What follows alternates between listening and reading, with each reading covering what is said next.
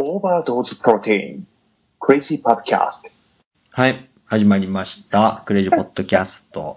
まあちょっとね、僕 はいもプロテインを今、ね、摂取したいなとちょうど思ってた頃だったんで、よかったなと思ってます。じゃあまた今日いやいやちょっとねもね、今日も小屋くんがいるんですけども、ははいい。ちょっとね、あの、小屋くんがやるやつは絶対そういうなんか、あれなの？エセアメリカンなスタイルなの？エセニューヨーカーみたいな。まあ、かカタカナとか横文字とかさ、もはいうそれだけでヒットしてかっこいいじゃない。そういう、まあ、決まりじゃないけれども、ちょっとやらせてもらってるね。ああ、なるほどね。ちょっと格好つけたいんだ。そういうね。ネットでそういうこ、ネットで生きっちゃうタイプ。そうそうそうそう。なるほど。知らない。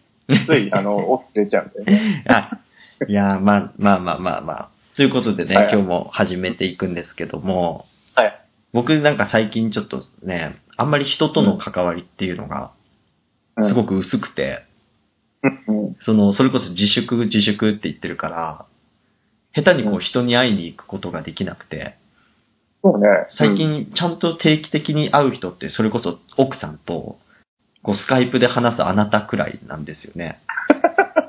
人との関わりが薄すぎるんですよ。そっか。は ほぼ自宅みたいなもんだい。ね。もう自宅にいるしかないっていう感じ。で、僕あと仕事辞めたんですよね。コロナの影響とかじゃなくて、単純に嫌で辞めたんですけど、いや、唐突にね、あね、あの、俺は前から、前々からちょっと聞いてはいたけれども、はい。なんかこの、ポット上でね、唐突にカミングアウトされたけどね、大丈夫か僕、全然大丈夫。で、仕事辞めまして、4月30日をもって。うんで、ニート2日目なんですよね。で、なんかゴールデンウィークも、にもかかわらず、めちゃくちゃ転職エージェントのお世話になってますね。申し訳ないこ。んな時期もやってるんだね。いや、大変だね。あの人たち大変だわ。え、でも、思ったのは、その転職エージェントとかの中でも、うん。その土日祝関係なく、しかも夜も結構遅くまで、うん。9時とかまでサポートしてる会社もあれば、完全に土日祝限定で、ゴールデンウィーク明けからの紹介になりますみたいなうん。ところもあったりして、転職をしたいって思ってる人、まあ僕みたいな人からすれば、土日祝関係なくやってくれるっていう方がありがたいんだけど、よくよく考えるとそ、ねどっちの会社に信用があるかっていうと、僕はちゃんと土日祝休んでくれてる人の方が、なんか、そういう会社として運営してて、そういう会社が築いてきたその歴史だったり、コネクションに頼った方が自分もちゃんとした会社につけるのかなっていう気はしてる。まあ、確かにそういう考え方もあるけれども、もともとその転職エージェントサイトってさ、やっぱりは、今も現在も働いてる人もいるわけじゃない、はい。辞めてからっていう人って実は少なかったりするじゃない？そうだね。だから、そうそうそう、逆にこう、平日にさ、えー、休み、休みっていうかその営業日じゃなくて、平日も土日もっていう方が、いろんなその転職のニーズに応えられるから、それはそれでしっかりしてんのかもしれない。いや、僕もね、そう思ってた時期があるんだけど、でもそもそも、そういう状況の人ってさ、うん。じゃあいざ転職するってなって、面接とかにこぎつけたとして、面接の時間調整できるの平日にって思っちゃうもんね。まあだからもしかしたらまあ、例えば僕みたいに4月末で辞めますって言っててさ、うんそ、の2週間くらい前から転職エージェントに登録してて、5月1日から動けますよとか、ゴールデンウィークから動けますよっていう内容を持った上で、その採用時期に近しいものを、エージェントが用意するのかもしれないですけどね。結構、無茶な感じはするけれども、うんまあそういうことだよね。まあね。でもまあ、いろんなニーズに応えられるっていうことで、うそうね。ん。だからすごく助かってはいるんだけど、うん。助かってはいるんだけど、まあちょっとこの時期の関係であんまりいい求人がないっていうか、そうね。求人数がないっていうのと、僕、今月ちょっと札幌に引っ越すんで、その引っ越しのタイミングとか考えると、うん。ぶっちゃけ今月はニートの方がいいんじゃねえかって、1ヶ月丸々ちょっと遊ぼうかなとかっていう気持ちもなかったりする。あったり、なかったりみたいな。え、でも、ひ、引っ越しして遊ぶっていうの結構限界あると思うんだけどさ。いやいやいやいや、だから、今月は引っ越しの準備とさ、引っ越し後の手続きとかにしてええ、まあ6月1日から本格的に働いた方が楽、楽だし、ちゃんとできんのかなって思ってる。あーあ、いや、あると思うんだけれども、はいはい。なんか、ちょっと不安に駆られそうだよね、その間ね。あ、そうですか？僕はメンタル強いんでなんともないですけどね。そうだったわ。いそういえば。そうなんですよ。はい。なんでまあそういう近況はね、ありまして。なんでまあ、そうだね。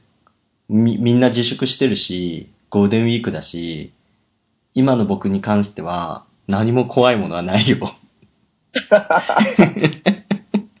いや、実際ね、あの、自分がその、陽性にならないことだけをね、まあ、気をつければね。失うものね。あ、大丈夫大丈夫。外出てないんで。無敵なんで今。もう全くコロナに関してはもう、テレビの中の出来事くらいの感覚で僕は、人、うん人里離れた場所で生活してるんで今。そうだね。別にコロナでもないのに隔離されたみたいな生活完全に隔離されてますからね。はい。そんな感じでですね、僕やってるんですけど、今回ですね、ちょっと僕今流行りのオンライン飲み会うん。っていうのをちょっとチャレンジしてみたくて、あ、これ、あ これからなんですけど、やったことあります？オンライン飲み会。いや、あのね、家に住んでるね、その相棒がね、やってるところはね、あの、見たことはある。見たことはあるんだけれども、はい。あの、オンライン、オンライン飲み会ね、やったことはないし、どうやるんだろうっていう、あんまりイメージつかないね。正直さ、うん。僕、僕の勝手なイメージだよ。うん、オンライン飲み会してるやつちょっとダサいとこない？え、それちょっとどういうこと？どういうこと？いや、オンライン飲み会までして、なんか人と繋がりたいとか、ね、なんかそういう、ね、コミュニケーション大事にしたいっていう人ちょっとダサいと思うんだよね、僕は。本当個人的にね。うん。うん。まあまあ、世間一般的なイメージとはまた別にね、うんあの、のイメージとしてね。僕があんまりお酒得意じゃないから、うん。そう思うのかもしれないけどうん、なんかその、どっちかでいいじゃん。でも、その、ビデオ通話で誰かと会話するっていうのと、うん。飲みに行くっていうのは、別々にいいんじゃねえか、と思まってて、あ、あそうね。なんかそのオンライうんン飲み会しようよって言って、わざわざ人を集めて場を設ける。僕の飲み会のいいところってなんか一つのそのメニューとかをみんなで選んでシェアして、うん。で、同じ場でね、盛り上がるのがいいのに、そうなんかね。そうだよね。確かに、あの、場所を共有してるって結構大事なことだと思うから、それ重要よね。一人はさ、マックスバリューで買ったお惣菜で、一人はセブンイレブンで、一人は近くの商店で、で、ガチめなやつはガチでキッチンで作ってきたようなおつまみを持ってさ、別々のものとね、うんで、別々のお酒。僕は発泡酒でいいと思って、100円で買ってきたと思ったら向こうはなんか、今日は特別な日だからいいもん開けちゃうぜとかって言って、ちょっといい目のやつ持ってきたりとかするわけでしょ？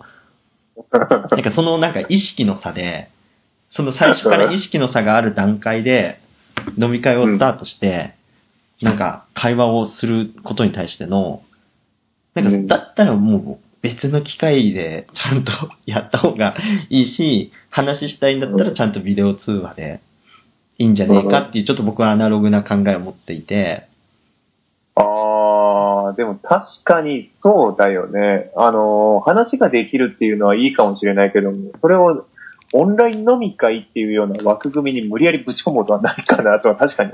でうん、それをちょっと僕古い考えを是正しようと思って、うん今回のオンライン収録なんですけど、うん僕はもうお酒を用意してきてます。飲んでます、今。今、今飲んでんの？はい。そんな初耳なんだけど。じゃあ、今回ですね今このポッドキャストっていうのは、その、オンライン飲み会の一つになってるわけ？僕はそうですね、オンライン飲み会をしながら今回収録しようかなと思ってて、今はマリブのリキュールうをん。オレンジジュース100%で割割りながら飲んで収録をしてます。それ、今日のためにわざわざ用意したとか、そういう、話？前々からずっと冷蔵庫に眠ってて、引っ越し前にこのリキュール飲み切んなきゃ邪魔だなって思ってて、はいはいはい。ちょくちょく消化ししてるんだけど、うん。もちろんそんなにお酒飲める方じゃないから、結構、うんもう普通に薄めなのよね。入れる量が。あ、あ、なので、今も、じゃあ、かなり爪の状態ですね。減らねえ、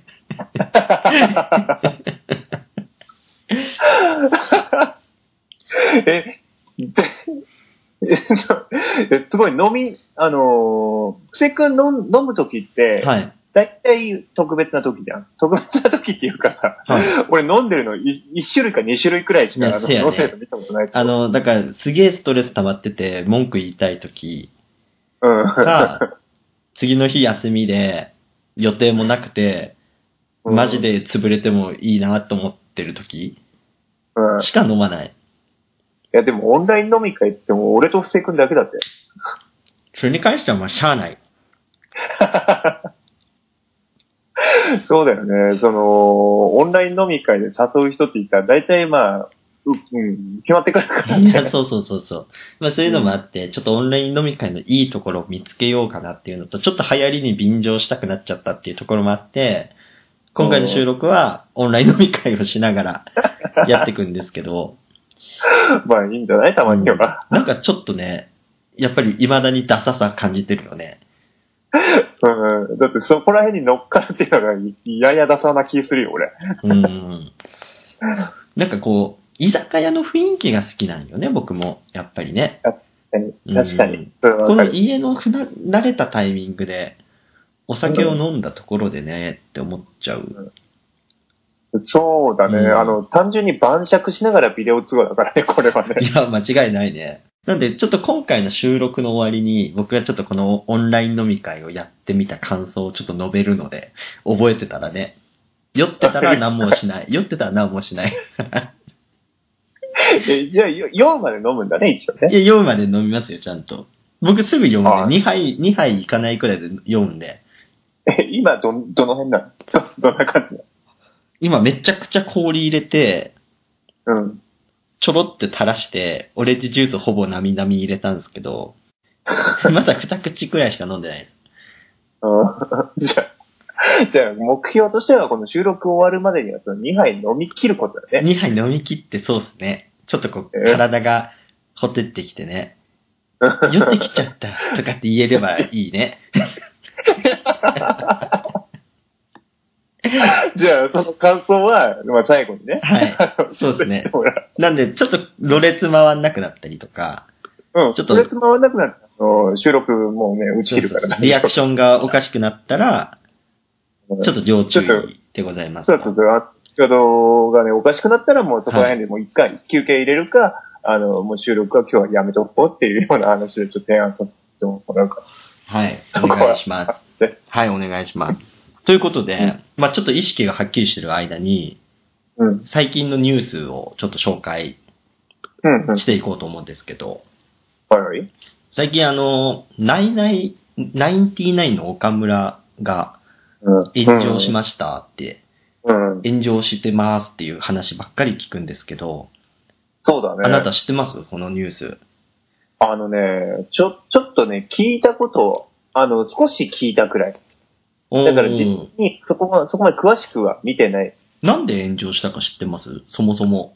え、それなんか、その女性の取り扱い、女性の取り扱いって言ったらなんかおかしいけども。そうそうそうそう。オールナイトニッポンのラジオで、うん。なんかコロナで自粛でもう、なんか面白いこともないなーみたいなお手紙に関して、なんうん。かコロナがちょっと収束したら、うん、お金がなくなった可愛い女の子たちが、風俗で働くから、うん、レベルの高い女の子を風俗でこう抱けるぞ、みたいな。内容をちょっとふざけて言ったんったって。だけど、これ話の前後をうん、取っていけば、うん、別になんか、僕的にはいい、そういうギャグだし、ギャグって分かってるし、深夜だから、その風俗の話してもいいよって思うし、うん、だけど、まあちょっとコロナの自粛自粛っていうのと、まあコロナで困ってる人がいるっていう中で、そういう不謹慎なネタをちょっと言ってしまったっていうことと、うん。まあみんなピリピリしてたと。あいうこともあり、で、しかも、うん。まあね、自粛だったり、学校が休みだったりで、結構こう、ラジオに手を出す人が多かったのかな？きっと。ああ、で、まあ聞い、て、ちょっとツイッターとかでね、そういう話題が、この人はダメだと、いうようなね、お話になってしまい。まあちょっとね、残念ながら炎上してしまい、で、僕は NHK のあの、チコちゃんに叱られる。はい。ち、チコちゃんってあの、頭のとても大きい頭大きい、そうそうそうそう。チコちゃんに叱られるのレギュラーだからさ、うんうんうん。叱られるのかなと思ったら放送中止ですよ。なんかみんななんかちょっと、ピリピリしすぎてないって僕は逆に思っちゃうんですよね。ああ、そうだね。なんか普段だったら、ね、特にね、こう、取り留めもないような話題だったりするといや、ダメでしょって言言ってさ、みんながいじって、すいませんで終わるようなうん。内容だと思うんですけど、そうね。なんだろう、あの、それってさ、受け取り方の解釈の違いであってさ、それ別にさ、みんながみんなそう思ってるわけじゃないんじゃないの、ただ、そうやって批判的なさ、発言をした人がさ、いてさ、そこになんか便乗してる感すごいよ。うん、そうそうそう。だから、まあうん確かにね、その、あれだけ知名度があって発言力もあって、しかも全国放送のオンエアに載せて、言うべき話じゃないとは思うよ。うん、うん。思うけど、それで言ったら、もっとそうやってさ、風俗行きまくってるケンコバとかもさ、いるけど、それはキャラで許されてるし、コロナ関係なく行ってるからっていうのもあるけどね。うん。まあ、あとはちょっと岡村さんのなんか、キャラってそういうこと言うような人じゃないと思ってたらっていうところもあるだろうけど、うんう。ん、っていうのもあって、ちょっと僕は、まあ、炎上もしゃあないとは思うん。う。ちょっとね、言い過ぎてるっていうか、この状況的にそれは言わん方がいいよね、みたいな。ああ。だから、まあ僕も今あえて不謹慎な発言をするとすれば、その、ね、東北の大震災があったでしょ？うん、なんね、そこで津波があって、いっぱい人が流されたでしょ？うん。その年の紅白で津波歌うようなもんじゃん。でもそれってみんな、津波はめっちゃいい曲じゃない？うん。だけどその津波っていうワード自体がもう NG にな、世間的になってしまって、津波が流れなくなって、うん。中で津波聞きたいとか、なんか紅白で津波歌ってくれみたいなことは絶対言えないのにあえて言っちゃうみたいなね。ところと同じで、なんかコロナでみんな自粛して、で、お金ないとかってニュースでも出てるのに、その、お金困ってる人たちが風俗でお金稼いで、それで、ハッピーになれるみたいな感じになってしまうと、うん。うん、っていうところもあったりするんで、あー。とはいえだけどね、僕はとはいえだけど、うん、ちょっとあそこまでがっつり潰されるのはね、だったら闇営業の人たち復帰してる 今の状況もちょっと僕はあれだと思うんだけどね。まあ、げ現状のね、ううん。ん。まあでも確かになんかこう、これも今始まったことじゃないけれども、いつだかかなんかその不謹慎だとかさ、はい。まあ実際にそう思うのは仕方ないことかもしれないよ、時事ネタ的にね。うん。でもそれを、そこまで問題として大きくする必要あるのかどうかっていうふうに考えると、うわーんってなることはあるよ。だから、その、いわゆる一般の人たちが、うん。そのネットを使って、やっぱりうん自分の気持ちを全国に発信できる。うん。で、その波を大きくする人たちがうんいて、噛みつく人たちがいてっていうようなところを、になってしまってるよね、今の。うそうだね。ん。そうだね。なんかもう、情報の発信とか、どうやってね、受け取ったりする、うんあの、トイレットペーパーがさ、なくなるっていうとか、そういうデマもあったじゃない。いや、そうそうそうそそう、そんな感じでさ、結構さ、その人にとって都合の悪い、あの、情報っていうのがすっごいあの、表に出てさ、それがずっと着目されてさ、今だって、なんだ？な、あの、小麦粉かな？今はそうですね、ホットケーキミックスと納豆とヨーグルトですね。そういうのがあって、もう、あだから情報の取捨選択でさえもうかなり難しい状況になってるからね。でも、えまあ、岡村さんの話だと、まあ、炎上はするけれども、そこまでその問題として取り扱うべきかっていうのがやっぱり悩みところで。うん、って僕は思うけどね。うん。いや、俺もそう思うよ。あの、チコ、チコちゃん、チコちゃんが亡くなったんでしょ？うん、チコちゃん、うん、中止になってるんだよね。いや、それが原因かはわかんないよ。そのコロナの特番とかで亡くなってるのかもしれないけど、僕は一回そこでチコちゃんに叱られて、あのー終わりでよかったと、笑いにして終わりでよかったと思うんだけど、そう、そうだね。そこでね、おしまいにすればね、まだまだ笑えたからね。うん、なんで、ちょっとそこは、なんかみんなピリついてんのかなっていう気がしてるんで、なんかもうちょっとね、あの、まあ、コロナを楽観視するわけじゃないけど、ない自分のその将来をね、うん。うんなんかもうちょっとそのポジティブにしてみてもいいんじゃないかな。そうね。なんか心が狭い、みんな。ああ、た、確かに、なんか余裕ない、まあ、ピリピリしてるって言ったら、本当にそうかも、その言葉の通りかもしれないんだけども、なんか、いつもなら、そんなの笑って許せることだったんじゃないの？とか思っちゃったりするよ。うーん。随分、随分なんか、あのね、短期になってるなって思うよ。いや、本当だよね。なんかそうんの、普段接してて、普段全然知らない人と接してて、うん穏やかに会話できたとしても、その人が裏でなんかツイッターで悪いことをつぶやいてたり、何かに噛みついてんのかって思うと、えーこの人何なんだろうって思っちゃうけどね、やっぱ。いや、まあ、そこら辺疑い出したらきりないけどね。いや、そうそうそう。だから、なんか、ちょっとね、僕だからあれなんですよね。あんまりそのツイッターとかで、その知らない人しか繋がってないっていうか、その、知ってる人と繋がるっていうのはあんまりなくて、うんうんうんうん。逆にそういうのがあるから Facebook はやれないんですよ、僕。ああ、Facebook はね。本名で登録して、なんか、うん。地元の出身地とか出身校とか入れたら勝手になんかあれなんでしょ？知り合いかもみたいなやつわーって出るんでしょ？なんかマッチング、マッチングみたいな感じいや、あれ怖いもん。ね。怖い怖い怖い。で、なんか知らないうちにさ、名前くらいしか覚えてないくらいの人がすごいなんかさ、うん。アップしまくってたりさ、うん。結婚して子供できたりさ、すごいなんうんか社会的な成功を手に入れてる人たちがいるかもしれないでしょ？俺そんな現実見たくない。俺そんな現実見たくないから、Facebook がちょっと嫌なんで。いや、気持ちわからないでもないけど、そんな嫌かい？いや、やだやだやだやだ。なんか、なんかその、ね、やっぱ、その別に嫉妬とかそういうのではないけど、なんか僕は昔の人間関係、その小学校とか中学校とかの人間関係は、その子供の頃の思い出でいたいから、大人になったその人を見たくないんだよね。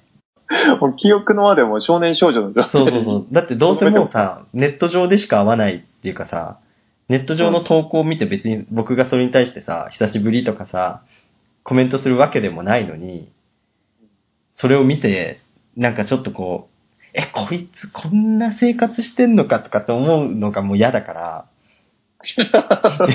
嫌だから、なんか、いや逆もしかりだよね。なんかすごい生きってたさ、うん。カースト上位の人たちが、うん。実はね、居酒屋でアルバイトしてますとかさ、なって、な、なったらね。だなったらめちゃくちゃ悲しいし、うん。うん、だから、あそこは見ない。もう、登録もしない。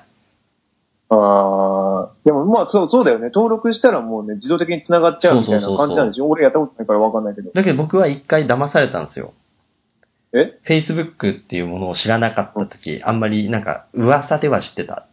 都市伝説の話で、マーク・ザッカーバーグレベルで知ってたんだけど、うん。だけどなんかそこに来たの、なんか友達からお誘いメールみたいのが、はいはい。なんかここをクリックしようみみたいなうん感じだと思って、クリックして、言われるがまま登録したら、僕の情報が Facebook に登録されて、したら、1時間で40人くらいの、その知り合いとも言えないレベルの、地元の同級生とかから、ダラララってこう申請が来たの。なんか、友達登録の。あな、何？す、え、怖いんだけど。そう。だからなんか多分 Facebook 上に知り合いかもって言って僕の名前が出るわけよ。うん明。日、あ、始めたんだみたいな感じで結構軽いノリでドロロロってくるのよね。そんなもんなんだ。うん。だ当時はね、なんか今はもしかしたらちょっと下火になってるっていうか、日本だと下火になってるから、あんまりないかもしれないけど、それさ、考えたらさ、それって、じゃあもう、布施君が大人気、地元ではもう大人気っていうような、いや、わかんないわかんない。わかんないけど、うんわーって来て、うわ、怖っつって、なんか本当に名前知ってて、うんリアルでもメールアドレスとか LINE とかを知ってて、うん。普段から関わりある人だけ登録したの。いや、まあ、そうなる。4 40分の8くらい登録したら、あとのその70%以上の人たちは、うん。いや、怖いなってなっう無視して、無視したら、なんか、うん。登録してあげてとか、登録しないのとかすごい来て、あ、そんなの来たの？来て、そう。だから、そのまま放置して、アドレスも携帯もいつの間にか変わって、僕の存在は宙を漂ってるね、今。そうなん。そうなんですよ。じゃあ、あの、何も触られてない、ただの布施君になってる。そう、死んでるかもって思われてるかもね、地元だと。ああ。そうかもね。その8人を除いたらね。そうそうそううん。う。なんのえで、、そうちょっえ、でもと、登録してあげてよっていうような横やりも飛んでくんの？なんか来る来る来る来る。僕は来た。僕は来たよ。。気持ち悪いわ、それ。なんで、ちょっと僕も、やっぱりあれなんですよね。アナログ人間っていうか、うん。その自分の興味ある分野においては、最新情報を手に入れたいし、うん新しいものに触れてたいけど、うん。なんかそういう、なんだろうな、誰かと関わる分野において、最新技術は僕はちょっと苦手で、やっぱりちゃんと面と向かって人と話したりうん関わったりしてる方が信用できるな。いやーでも確かに、あの、顔を合わせ、どうなんだろうね。今の考え方として古いかもしれないけど、どうせなら、ねえ、こうやって、その、通話とかもしてるけれども、この通話長引くくらいだったら、会って実際話す方が、やっぱり楽しかったりするもん。いや、そうなのよ。だから近かったらね、それこそ電車一本とかそうそう行けるんだったら、そっちの方がいいんだけどね。そうあの、LINE で文字でやり取りが長く続くようであれば、音声で話すし、音声が長く続くようであれば会いに行くとか、そういうことが考えちゃう。うーん。そうだよえね。なんか、でもそれ別にね、おかしいことだと思ってないから、うん今の人たちっていうのは、その文字とか、その、それこそ Facebook とか、そういうやりとりで満足しちゃうんだろうなっていうふうに。えーなんかあの、友達っていう表現が嫌だよね。ああ、友達じゃないのにって思っちゃうのよ。友達、友達？いや、友達は知り合い、知り合いでもないな、みたいな。みたいな感じになっちゃうと、登録ができないんだけど、逆にツイッターはすごいよね、その件。フォローとフォロワーっていういい表現してるよね。ああ、まあそうだね。Twitter に関してはそうだよね。だからなんか共通にさ、うん Facebook はどっちもなんか承認を送ってそれを受けて初めてこう友達にっていう感じになるけど、Twitter はどっちかだけでもいいじゃん。フォロー、フォローされるのか、フォローするのかみたいな。そうだね。その辺の軽さで言っったら、あくまでその情報収集のツールとしては、僕はツイッターはいいと思うんですけど、確かに。ツイッターをそのコミュニケーションツールとして、顔も名前も知らない、うん。語り合おうとは思えないもんね、ツイッター上で。でも確かに、確かにそうだよね。うん。だって、そこでさ、あの、別にさ、自分とさ、つながりが深いわけでもないさ、誰かがさ、なんか発言するとするじゃん？うん。でも、それってさ、例えばすごいネガティブなさ、あの、発言であってもさ、それ拡散しちゃうんだからね。そうよ不。思議だよね。全然知らないやつがリツイートしたらもう広まっちゃうからさ、うん。その辺は怖いけど、まあ確かにね、その、全然知らんやつでもちょっといい画像を投稿してるとか、ちょっといい考え方を投稿してるってなったら、それはいいねってなるし、それが継続的にすごいことをやってるんだったら、それはフォローするしね。その辺のなんか距離の置き方は、僕はツイッターの方が好きなんですよ、Facebook よりも。うん。だけど、そのツイッターにドハマりしすぎた人たちは、なんかもうそこでなんかもうさ、ね、チャットのようにすごいやりとりをするわけでしょ、そうね。なんかもうちょっとそこがね、あとなんか、やり逃げみたいのできるじゃん。なんか、ツイッターの何かにあ言葉って。お言葉のチョイス最悪だけど、誰かに、誰かが投稿してるものに対して、すごい噛みつくだけ噛みついて、もう放置するみたいなさ。まあ、できちゃうんだね。そうそう。だから特定の嫌いなさ、人たちがよく使いそうなワードがあるわけでしょ？例えば、コスメ、コスメみたいな人たちがいるわけじゃん。バリバリな、バリバリなコスメみたいな人たちに対して、そういうワードで検索して、キャピキャピしてる人たちに、片っ端から、うん。そのツイートに対してコメントをして、どんどん噛みついて、それ以降もう何もそいつらと関わらないみたいにできるわけよ。だから他人に傷つけて、まあ、引き逃げみたいなもんだよね。ああ。そういうのもできちゃうんだね。できちゃうからさ。うん。そしたら、発言の責任能力とかますますなくなっちゃうじゃない？いや、そうなのよ。だから、えなんかレ、えネットリテラシーとしてのうん。問題がすごく、僕は最近思うんですよね。ああ、だからなんかあ僕はね、その、今学校がうんやってないって言って、学生たちがやることがないとうん。言っているのであれば、ネットリテラシーの授業を オンラインセミナーでやるべきだと思う。だって学校の名誉も傷ついちゃうんだよ。学校側が、じゃあ、お休みですと。家で宿題やってね、自習してね、バイバイじゃなくて、うん。そのね、じゃあやることないから自由だと。コロナなんて俺は関係ないんだと。うん。街に出かけてね、その、ギャングみたいなことをする 人たちがいたとしてだよ。まあ、うん物を壊したりとか、盗んだりとか、まあ、あとはその、ね、ストーカーをしたりとか、強姦をしたりとか、まあ、いろいろあるよ。うん飛行、飛行に走るっていうね。うん。で、それを武勇伝のようにツイッターとかに投稿してしまうと。うん。っていうのは、その、ね、自粛だから、みたいなさ、うん。ことで、その自粛疲れみたいなので、爆発しましたとかじゃないんだよね、僕は。自粛疲れっていう言葉を使う人たちが最近いるけど、うん。ね、そこって自粛疲れをしてしまうような、下手な生き方をしてるだけでしょって僕は思うんだよね。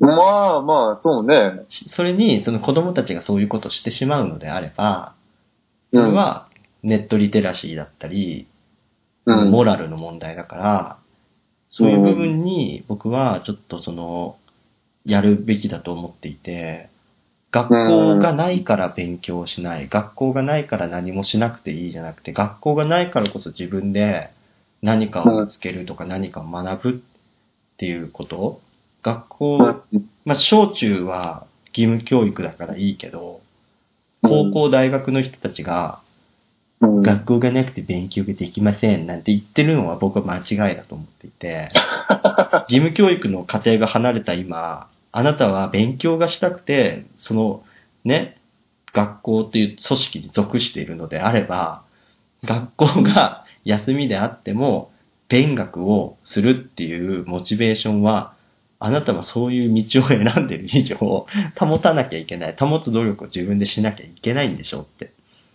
うん。思うわけですよ。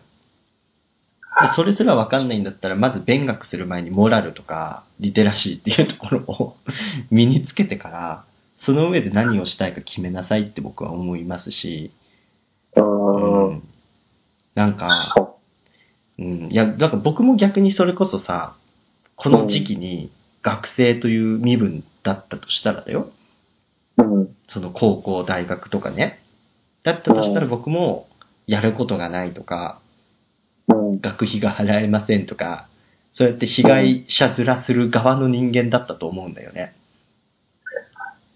だけど、今この年になって、その子供たちを見てると、うん。いや、それは違うんじゃないって僕は言いたくなる。もったいないよって。逆に今の時期をチャンスだと思うんだよってうん。思うので、うん。まあちょっとね、そのコロナとかでね、うん。悲しいとか自粛疲れとかストレスとかって言ってる人たちは、うんこのチャンスだと思って、で逆にすげえ人たちはさ、すごいちゃんとしてる人たちはさ、そういう文句ばっか垂れてる人たちを置いてけぼりにして、うん。どんどん先へ進むから、逆にコロナが終わって、学校が再開した時の学力の差がすごいと思うさ。まあ、そうだね。単純な学力っていうのもそうだと思うけれども、まあ、なんかもう、それはもうスタートラインから違ってるよね、そこら辺。。そう見てるもんと違ったら、えっとね。実際ね、でもね、確かに、10代の頃にこういったことが起こったとしたらだよ。何も、特に何も思わなかった。わあ、自由だって言って遊び回ってたと思う。いや、そうなのよね。うん。で、多分ね、今ね、そう、今、布施くんが言ってくれたっていうのは、俺が、俺とかがその10代の時のやっぱり大人たちなんだよ。ああ、はいはいはいはい。そう、ちょっと大人の人はそんな風に俺たちにアドバイスしてくれてたんだけども、俺ね、なん全然よくわかってなかった。俺も分かってなかったね。うん。わかんないもんなんだなと思うけれども、ただ、ただ、布施くんがさっき言ってくれたみたいに、その、モラルとか、そのネットリテラシー的なところっていうのは、正直言うとその、義務教育の時点でね、学んどいた方がいいとは思う。間違いないよ。ほんと失敗するぞ。だってそうそうそうね、それで内定取り消しになったとかさ、部活の大会に出られなくなったとかなったらさ、恥ずかしいでしょ。そうね。だってでもやっぱりそういう人たちのさ、そのこ根底にはさ、自分がさ、発言したとかバレないと思ってるとかさ、誰もこんな情報気にしねえだろっていうふうに思ってたりするんだけれども、だから結局、その教え方としても、リテラシーを守んないとみんなに迷惑かかるんですよ、じゃなくて、あなたが一番バカ見るんですよっていうやり方で教えた方がいいんじゃねえかなと。いや、僕もそう思いますよ。うん。でも今はね、なんかそういう感じじゃないので、なんか、そううん、だからテクノロジーだけがうん進化しすぎて、人間そうだがついていけてない、そうだね、うんその、使いこなせてないよね。使いこなせてないと思本当に使いこなしてるっていうのは、一部の、あの、い意識がちゃんとある人。う。そうそう。だから、それこそさ、僕はビットコインとかの仮想通貨も、ちゃんとした人たちが性善説で、いいものだとしてうん扱っていれば、あんなことにはならなかったと思うんだよね。そうだね。全世界でさ、通貨のね、交換をすることに発生する手数料とか、あと国と国がグローバルにつながんなきゃいけないのに、その通貨の壁で支払い決済がうまくできないとかっていうのを全部取り除いた画期的な通貨だと言われていたものを、まあ暗号通貨っていうことでたどりにくいということで最初、そのマフィアとかがさ、なんかね、報酬としてそのマネーロンダリングをするっていうのから始まり、まあ、各その投資目的、投機目的でいろんなその暗号通貨の取引所ができて、それに対するその値上がり、値下がりっていうところの、ところで、まあ、投資家たちのおもちゃとして 遊ばれてしまったっていうね。そうだね。本来確かにそういう考えたら使われるべき使い、使われ方っていうのをしてなかったもんね。ちょっともったいない。うん。なそうだよね。もともとそういうもんだよね。そうそうそう。なんで、ううん、ちょっとね、なんか僕的には悲しいなとうん。思ってはいますが、う。うんん。なんか最近ね、ちょっとこういうね、なんかコロナの関係で僕も下手なこと言えないっていうかさ、なんか、なんかこう、どうしても真面目にならざるを得ないみたいな部分があって、ななんかちょっと暗めになっちゃうんでね。うん。もうちょっとなんかゴミっぽい会話したいんだけどね。本当はね。そうなんです。なんで次はね、またちょっとおかしな話をするので、うん。一回ちょっと切らせていただいて、いいよ。また次の回に行きます。